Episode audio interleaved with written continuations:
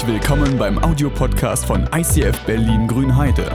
Wenn du Fragen hast oder diesen Podcast finanziell unterstützen möchtest, dann besuch uns auf icf-grünheide.de.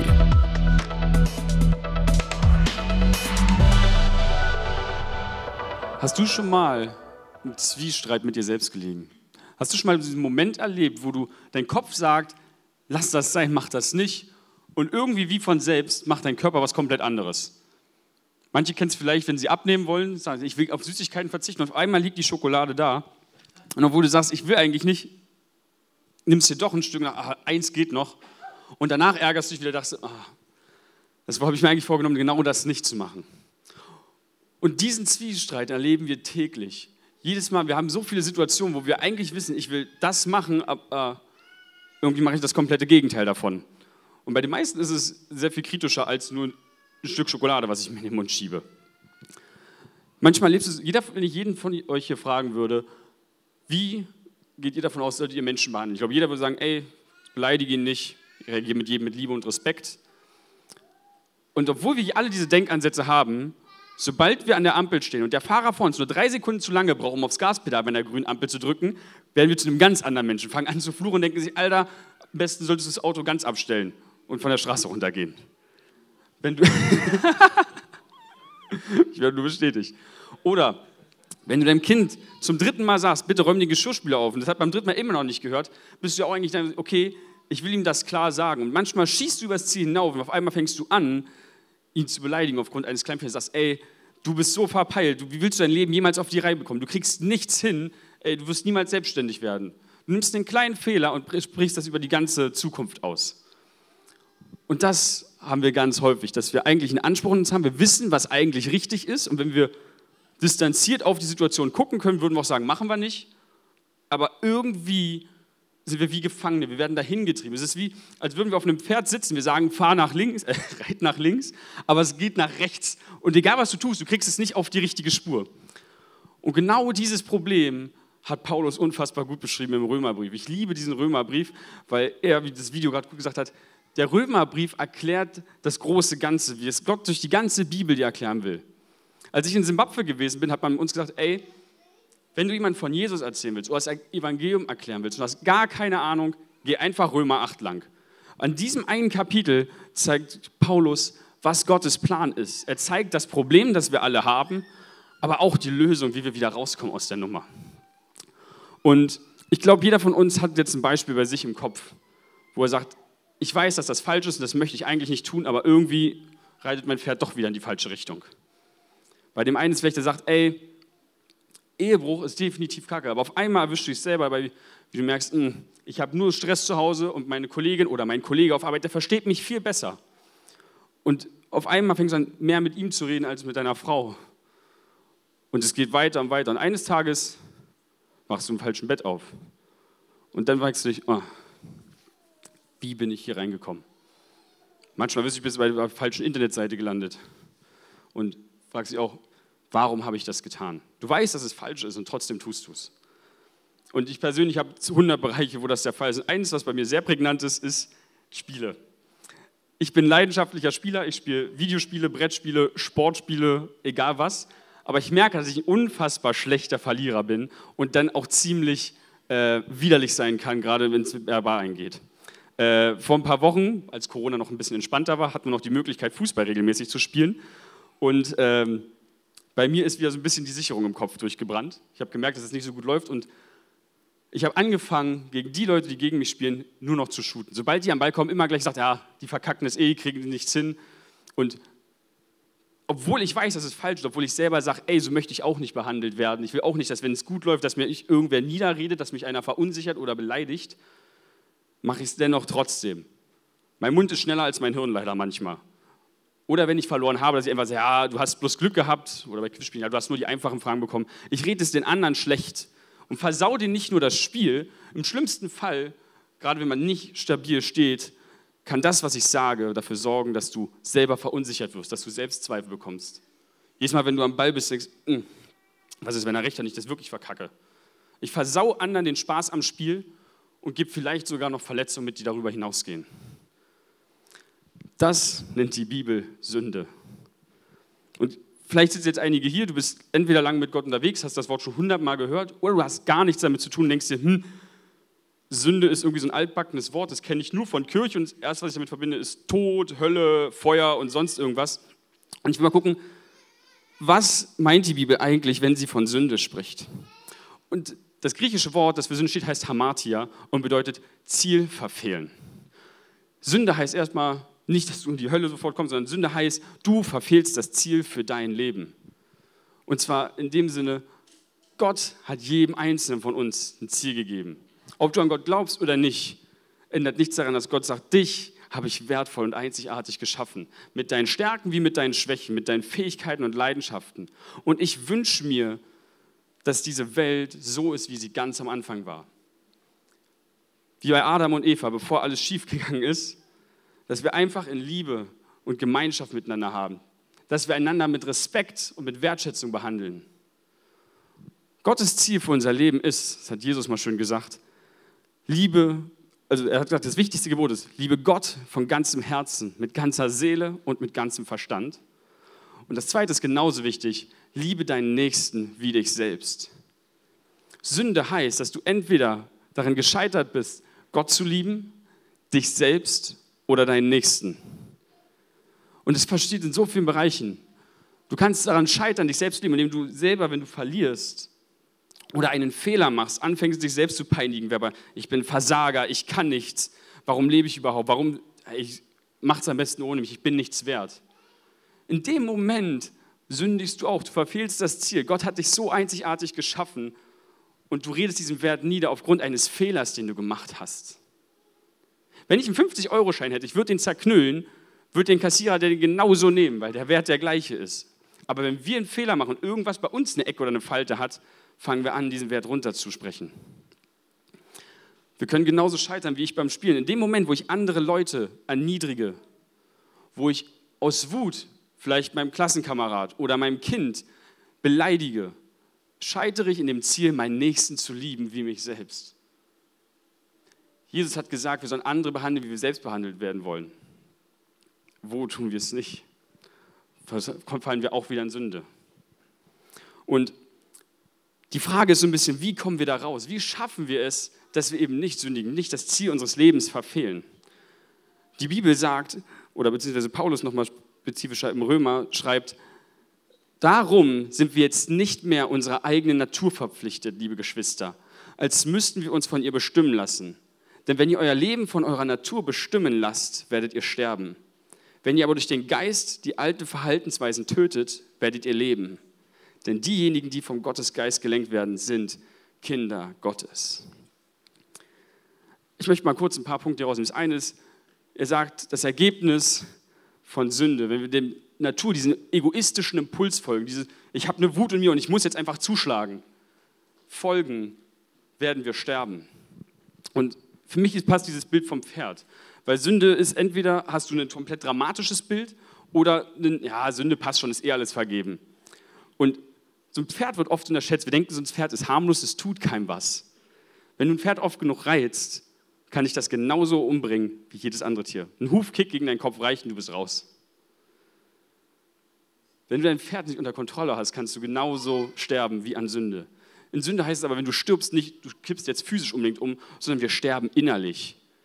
Jedes Mal, wenn wir uns selbst erniedrigen, stirbt ein kleines bisschen mehr in unserer Seele. Wenn wir andere verletzen, und deshalb würde ich hier nochmal gleich das nächste Thema aufmachen. Ich weiß, gerade wenn es ums Innere geht oder um Geist, sind wir in Deutschland immer so ein bisschen konservativer oder tun uns schwierig mit der Thematik, weil wir eher denken an alles, was physisch, alles, was ich sehen und was ich anfassen kann, damit kann ich arbeiten. So, und deshalb nochmal die Frage, was ist eigentlich mit dem Geist gemeint, von dem wir mal reden? In der Bibel steht gern das Wort Pneuma oder Ruach, je nachdem, ob du im Alten Testament Hebräisch oder im Griechischen halt im Neuen Testament bist. Und Geist heißt da der innere Mensch oder beziehungsweise die Kraft in dir, die dich denken, fühlen und entscheiden lässt. Geist ist quasi der Teil in dir, der fühlt, denkt und entscheidet. Wenn du jemanden schlägst, kannst du nicht einfach sagen, ey, ist mein Körper, das ist einfach, ich konnte nichts dafür, irgendwie sind die Gelenke nach vorne gegangen, ist ausgerutscht. sondern du hast einen Impuls in dir und entscheidest. Du kannst zweimal wütend werden. Das eine Mal schlägst du zu und das eine Mal entscheidest du dich, nee, ich lasse es sein. Du hast einen Geist in dir, du hast noch einen Mensch in dir, abseits deiner physischen Hülle. Der Teil, der auch bleibt, wenn dein Körper lange verwest ist. Und dieser Teil ist entscheidend, ob der lebt oder stirbt. Folgst du dem Impuls und zerstörst ihn immer mehr oder folgst du dem, was Gott hat? Und, jetzt sagen wir, ja, jeder von uns hat einen unterschiedlichen Geist. Wir haben über unsere negativen Punkte, falsche Denkmuster, die wir uns angewöhnt haben. Manche haben rassistische Denkmuster, sexistische, manche sind stolz, manche haben lauter Selbstzweifel. Und wir haben schon, der Geist hat schon selber ein Denkmuster mit sich drin, wo wir merken, okay, ich kann nicht anders. Es ist mir einfach so immer mitgegeben. Von Kindheit an, es ist bei mir drin. Und hier kommt halt das Geile. Auch wenn wir alle unsere Ecken und Kanten haben, Gott sagt, ich gebe dir meinen Heiligen Geist. Das heißt quasi, der Heilige Geist ist die Person Gottes, der Geist hier. Gott ist Geist. Der hat keinen physischen Körper, der vergammelt. Also er hatte einen, aber der ist zum Glück aufgestanden mit Jesus. Aber er hat auch Geist, eine Persönlichkeit. Und in dem Moment, wo du sagst, Jesus, ich will dich zum Chef in meinem Leben, ich will, dass du mein Leben führst, ich will, dass du mir hilfst, das Pferd, das auf die falsche Bahn kommt, in die richtige Bahn zu lenken, bekommst du Gottes Geist. Ein Geist, der keine Makel hat, der keine unreifen Entscheidungen trifft, der immer weiß, was perfekt und was ideal ist, weil er weiß, ich habe das Ziel, dass ihr in Liebe mit mir, euch selbst und mit eurem Nächsten lebt. Und mit dem Heiligen Geist hast du quasi die Möglichkeit zu fühlen, was er fühlt. Du kannst teilhaben an seinen Gedanken, indem du Gott bittest, ey, wie siehst du die Sache? Und dadurch, dass du mit ihm zusammen merkst, wie er fühlt und denkt, hast du die Möglichkeit, Entscheidungen zu treffen, wie er es tun würde. Das Ding ist, dass wir es oft nicht tun. Entweder sagen wir, ey, ich glaube nicht an Gott, ich brauche das nicht, ich mache mein Ding. Oder sagen, ja, ich entscheide mich für Gott, aber ich lasse den Heiligen Geist dann raus. Du kannst seit Jahren Christ sein, den Heiligen Geist in dir haben, aber sagen, ja, nee, ist gerade, lass mich mal machen, ich frage dich später um Rat. Und wir schieben ihn immer beiseite. Und jedes Mal nehmen wir ihn raus quasi aus der Nummer. Und da ist so ein bisschen die Frage, warum? Und ich glaube, das größte Problem ist, dass wir Angst haben, wieder gefangen genommen zu werden. Wir sagen, ja, jetzt bin ich gefangen von meinem Impuls, den ich irgendwie nicht bremsen kann. Aber wenn ich, wenn ich Gott ranlasse, dann mache ich ja nur, was Gott sagt. Ich weiß, es kommt auch viel Kritik von Nichtchristen. Wenn du Christ wirst, da hast du nur Gebote und Regeln, du bist ja wieder unter so einem Zwangsdiktat. Und da kann ich sagen, genau so ist es eben nicht. Bei Gott schaffen wir es zwanglos, aber nicht zügellos zu leben. Wir sind nicht gezwungen, was zu machen. Es ist ein bisschen wie mit dem Thema Freiheit. Wir haben immer das Gefühl, Freiheit bedeutet, ich kann machen, was ich will. Das ist einerseits richtig, du musst aber auch mit den Konsequenzen leben. Freiheit heißt auch, du hast die Möglichkeit, dich selbst einzuschränken. Du kannst deinen Kopf gegen die Wand hauen und sagen, das kann mir keiner verbieten. Richtig, aber ich nutze die Freiheit, mich dazu zu entscheiden, das nicht zu machen, weil ich weiß, ist dämlich und ich tue mir maximal weh am Kopf. Und so kann ich hier mich quasi entscheiden, ey, ich begrenze freiwillig mein Leben, weil ich weiß, das tut mir nicht gut. Und um dir nochmal zu zeigen, ähm, dass Gott keiner ist, der sich aufzwingt. In Römer 8, Vers 15 heißt es, der Geist, den ihr empfangen habt, macht euch ja nicht wieder zu Sklaven, dass ihr wie früher in Furcht leben müsst. Nein, ihr habt den Geist empfangen, der euch zu Kindern macht. Den Geist, in dem wir aber Vater zu Gott sagen. Gott sagt quasi, den Geist, den ich dir gebe, sorgt dafür, dass du nicht mein Sklave bist. Du, bist. du wirst nicht irgendwo an Fesseln irgendwo hingeschleift, wo du nicht hin willst, sondern ich gebe dir, ich sage dir, was richtig ist, und du kannst es machen oder nicht. Ich kann dir sagen, räume dein Zimmer auf und du machst es, weil du dann Ordnung und Struktur hast, oder du sagst, ey, ich mach's nicht, aber dann musst du auch mit den Konsequenzen leben und dass da alles vor sich hinschimmelt. Gott ist jemand, der sich nicht aufdrängt. Und ähm, Dallas Willard, ein christlicher Philosoph, hat mal so treffend gesagt, Gott nimmt nicht am allgemeinen Wettstreit um meine Aufmerksamkeit teil. Ich muss mir Zeit nehmen, um mit ihm Gemeinschaft zu pflegen. Gott zwingt sich uns nicht auf. Gott ist niemand, der sagt, ey, ich habe den idealen Weg und wenn du da sagst, du machst mich zum Chef in deinem Leben, dann musst du es auch tun. Gott sagt, ey, ich gebe dir gerne Rat. Ich sage dir, wie ich die Dinge sehe, wie ich darüber fühle, weil ich im Gegensatz zu dir alles sehe zur gleichen Zeit. Aber wenn du sagst, du möchtest es anders machen, mach das gerne. Musst du aber auch mit den Konsequenzen leben. Und die Frage ist, wir wünschen uns doch alle, dass wir selber in der Lage sind, uns selbst zu lieben, auch wenn es schief läuft, dass wir unserem Partner fair behandeln, auch wenn er mal was Ungerechtes sagt, wenn er dich mal nicht wertschätzt, weil er mal pampig zu dir ist, dass du trotzdem sagen kannst, ey, ich liebe dich trotzdem und ich bin auch bereit zu vergeben. Wir wünschen uns, dass wenn unser Chef uns mal ungerecht anpöbelt, dass wir auch da in der Lage sind zu vergeben und nicht hinter seinem Rücken anfangen zu lesen und sagen, boah, der nervt mich so, der ist, also es gibt keine inkompetentere Person als die. Dann machen wir genau das, was wir nicht wollen. Aber das Coole ist, Paulus sagt auch, wie wir rauskommen aus der Nummer. Ich möchte nochmal in den Vers zuvor. In Vers 13 heißt es, denn wenn ihr euer Leben von eurer Natur bestimmen lasst, werdet ihr sterben. Wenn ihr aber durch den Geist die alten Verhaltensweisen tötet, werdet ihr leben. Also wir haben Gottes Geist in uns. Durch ihn können wir mitbekommen, wie er über die Dinge fühlt, wie er denkt und wie wir die richtige Entscheidung treffen können. Und die Frage ist, wie sieht das praktisch bei uns im Alltag aus?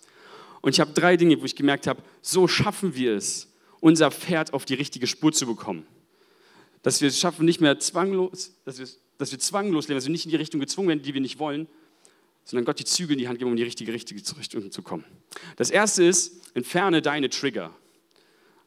Trigger, äh, das, was es auslöst. Guck, was löst es bei dir aus? Nehmen wir das Beispiel nochmal von den Süßigkeiten. Wenn du sagst, hm, wenn da Schokolade rumliegt, dann kann ich nicht anders als zuzugreifen. Dann kauf keine. Und wenn du sagst, ey, ich kann, keine, ich kann nicht aufhören, die zu kaufen, wenn ich am Regal vorbeikomme, dann geh an dein Regal vorbei. Wenn du sagst, ey, das kriege ich eh nicht hin. Wenn du sagst, ey, ich kann nicht anders als zu stehen, als wenn, wenn ich allein bin mit dem Geld im Raum, verlass den Raum. Begib dich in eine Umgebung, wo du sagst, hier fühle ich mich sicher. Wenn du merkst, ich kann nicht anders, als mein Kind oder meinen Partner anzuschreien, wenn diese Wut in mir hochkommt, geh einfach erstmal raus. Geh eine Runde um Block, bis du merkst, okay, ich habe jetzt einen Moment, wo ich auch ruhig und entspannt mit dir reden kann, ohne gleich alle möglichen Beleidigungen über sie herzuschicken. Wenn du ein Pferd hast und du hast keine Ahnung, wie du damit reiten sollst, gehst du erstmal in so eine Reitschule, weil Pferde sich super schnell ablenken lassen. Wenn die irgendwie welche Vogelgeräusche hören oder irgendwas abseits von dem Weg sehen, gehst du mit in eine Reitschule, damit die nicht abgelenkt werden und du einfach lernen kannst, mit dem in der richtigen Route zu reiten. Früher haben wir, äh, oder mein Gedanke war, ich habe mich netterweise aufklären lassen von Judith, weil ich keine Ahnung richtig hatte erstmal, dachte ich erst, es gibt auch so Scheuklappen für Pferde, dass die nichts sehen und nur noch gerade auslaufen können.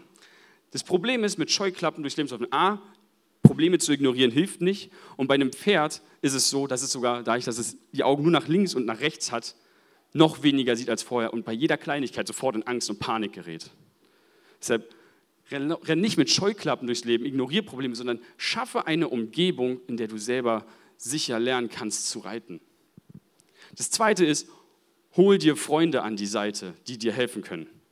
Wenn ich sagen will, ich will ein Pferd reiten, dann gehe ich jetzt nicht einfach hin und nimm mir eins sage, jo, setz mich drauf, ich krieg das hin, sondern ich hole mir einen Reitlehrer, jemand, der Ahnung hat, wie die Nummer geht und der mir erklärt, wie ich ordentlich reiten kann. Wenn du merkst, ey, ich komme nicht klar, ich fange jedes Mal an mit meinem Partner wie wild rumzufluchen, frag doch andere, die auch die Erfahrung gemacht haben. Ich glaube, dass jedes Ehepaar irgendwie durch die Krise gegangen ist und nicht einfach sagt, ja, bei uns ist alles tutti, Streit kennen wir gar nicht. Frag andere, geh mit ihnen zu und sag, ey, jedes Mal kommt diese Wut und ich kann nicht anders. Wie gehst du damit um? Oder bitte ihn sogar, dich zurechtzuweisen. Hol dir Freunde ran, die dir sagen, ey, wenn ich abends bin alleine, so habe ich immer auf den falschen Internetseiten. Hol dir Freunde, die sagen, ey, die dir abends eine Nachricht schicken, lass das sein. Oder die einfach mit dir schreiben, die mit dir Zeit verbringen. Also genau da, wo ich am anfälligsten bin, brauche ich Leute, die mir zur Seite stehen. Die mir mit Rat und Tat zur Seite stehen. Beispiel für mich beim Fußball. Ähm, bei mir war es so gewesen, dass ich den ganzen Abend erstmal nicht so richtig geschnallt habe. Und Ben netterweise so freundlich war, danach dem Spiel zu mir zu kommen, ey, Tim, was du heute gemacht hast, das geht gar nicht. Und ich ihm auch gesagt habe, ey, weiß mich zurecht. Weil ich bin manchmal ein Typ, der es leider zu spät schnallt und ich brauche Leute, die mich ansprechen und sagen, Tim, das, was du heute wieder gemacht hast, ging nicht. Und so, dass ich Leute an meiner Seite habe, die mich zurechtweisen. Das ist vielleicht nicht immer angenehm, aber anders lernst du es nicht. Du kannst kein Pferd reiten, wenn du noch nie auf einem gesessen hast. Und das Dritte ist, bitte Gott um Hilfe. Bitte Gott, dass er quasi die Leitung in deinem Leben möchte, dich lernen zu leiten. Und ich habe dafür eine Kleinigkeit mitbringen lassen, weil wir wollen ja zwanglos, aber nicht zügellos leben. Für die Leute, die es noch nicht erkannt haben, das sind Zügel. Und dieses, ups, falsches Ende. Dieses Ding hier, ich hoffe, ihr könnt das sehen halbwegs, das harte Stück, das kommt bei dem Pferd quasi in den Mund, wenn du die Züge hast. Und wenn du daran ziehst, tut das dem Pferd unheimlich weh, wenn du zu doll ziehst. Gott die Zügel in die Hand zu geben, bedeutet auch, wenn du zu doll in die falsche Richtung bist, dass du ihm sagst, ey, du darfst auch mal ein bisschen doller ziehen, ein bisschen auf die Wunde drücken, die mir weh tut, damit ich aufhöre, in die falsche Richtung zu reiten. Das Ding ist halt,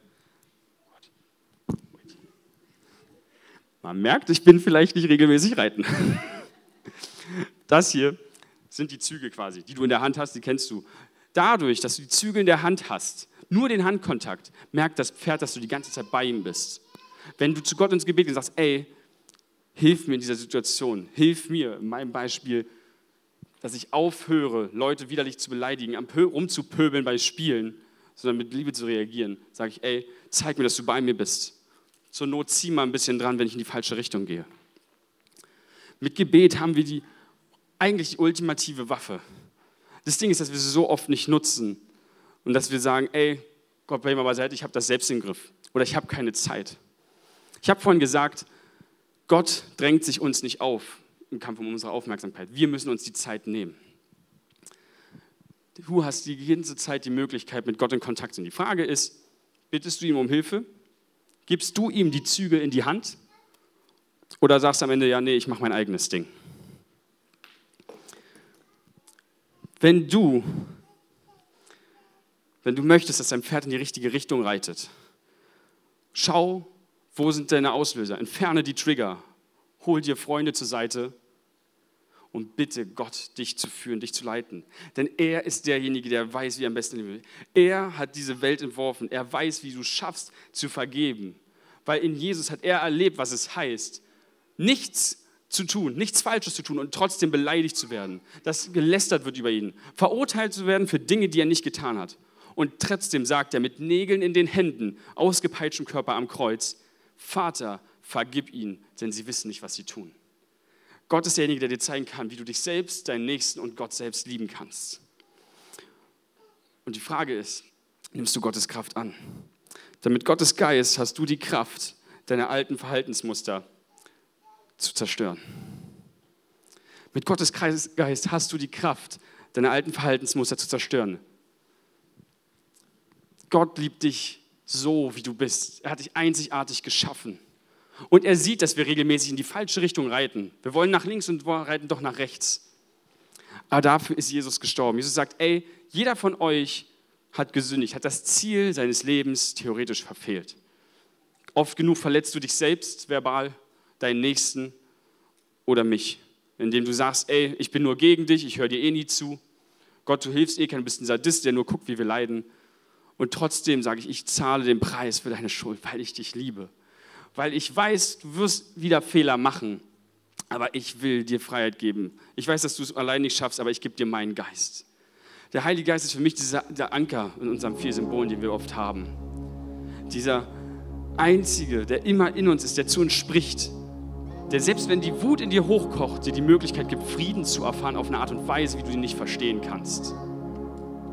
Für mich war es beim nächsten Mal dann eine Sache, dass ich gesagt habe, ey, das eine war, dass Ben mir nicht zurechtgewiesen hat. Das andere war, dass ich mir davor schon gesagt habe, ey, mein Ziel für diesen Fußballtag ist anders. Ich will, ich will mein Bestes geben, das geht eh nicht anders. Ähm, aber ich will nicht 100% auf sie spielen. Das Erste ist mir, was mir wichtig ist, dass hier keiner erniedrigt wird. Ich will, dass wir Spaß haben, dass wir eine geile Gemeinschaft haben, dass wir diesen Tag beim Fußball genießen können. Und ich habe auf der Autofahrt dahin gebeten und gesagt, Gott, hilf mir, züge mich, sorge dafür, dass ich nicht wieder, wenn es irgendwie schlecht aussieht, anfange, Leute zu beleidigen, Leuten runterzumachen oder ihren Sieg nieder zu, äh, schlecht zu reden. Du hast die Möglichkeit, das Gleiche zu tun. Ob du lange mit Gott unterwegs bist oder sagst, ey, habe ich in das Handy was mit zu tun gehabt. Wenn du dich für Jesus entscheidest, kriegst du den Heiligen Geist und hast die Möglichkeit, jeden Tag mit ihm zu sprechen. Und ich möchte dich jetzt ermutigen in dem letzten Lied, guck mal, wo ist deine Baustelle? Wo biegst du immer links ab statt rechts oder andersrum? Wo machst du das, was du eigentlich nicht tun willst? Und gib das Gott in die Hand. Bitte ihn zum Chef in deinem Leben zu werden. Und ich möchte noch eine Sache sagen. Du wirst es nicht von heute auf morgen schaffen. So wie ich nicht, wenn ich reiten lernen will, von heute auf morgen ein perfekter Reiter sein werde. Aber du wirst Fortschritte machen, Stück für Stück. Und Gott ist den ganzen Weg bei dir und sagt, ey, keep going, keep going. Vater, ich möchte danken, dass du uns bedingungslos liebst. Ich möchte danken, dass du so viel Geduld mit uns hast, wenn wir oft dir nicht zuhören wollen. Und ich danke dir, dass du uns Anteil haben lässt an deinen Gedanken. Dass du uns hilfst, die richtigen Entscheidungen zu führen. Und ich möchte dich bitten, dass jeder Einzelne, der sich hier im Raum für dich entschieden hat, der sagt, ich möchte in diesem Bereich meines Lebens dir wieder folgen, dass du uns hilfst. Ich möchte dich bitten, dass du die Zügel unseres Lebens in die Hand nimmst und uns auf die richtige Spur zurückführst. Amen.